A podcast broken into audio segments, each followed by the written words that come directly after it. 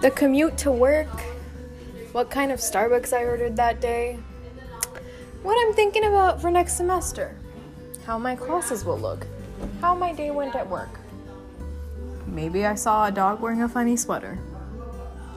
I have no idea what I'm going to talk about, but I have just made the incredibly stupid decision to start a podcast and talk about my day mostly to myself.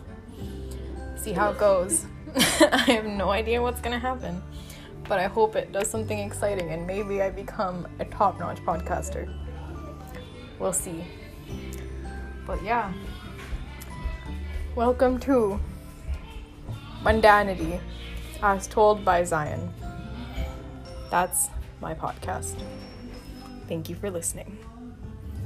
Probably targeted at myself.